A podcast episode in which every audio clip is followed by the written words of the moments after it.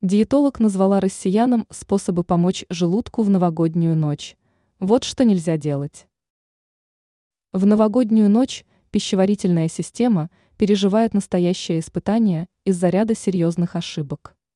С предупреждением выступила врач-диетолог, эксперт в области здорового питания сервиса Level Kitchen Татьяна Мещерякова. Специалист рекомендовала внимательно подходить к новогоднему меню, передают известия. Все дело в особенностях работы организма в ночное время суток. Активность ферментных систем после полуночи минимальная, поэтому нагружать желудок нежелательно, советует диетолог. Многие, планируя меню, готовят угощения про запас.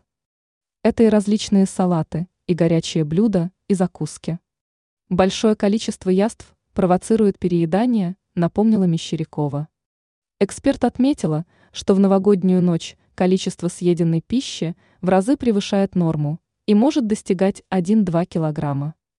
Последствиями становится тяжесть в желудке и лишние килограммы на весах. Мещерякова предложила рассмотреть более полезные аналоги. Например, морепродукты и легкие салаты. Также эксперт сообщила, что нельзя запивать теплую еду холодными напитками. Процесс пищеварения – требует поддержания температуры в желудке в районе 36-37 градусов, подчеркнула диетолог. Ранее тут новости рассказывали о том, как прием пищи перед сном влияет на организм.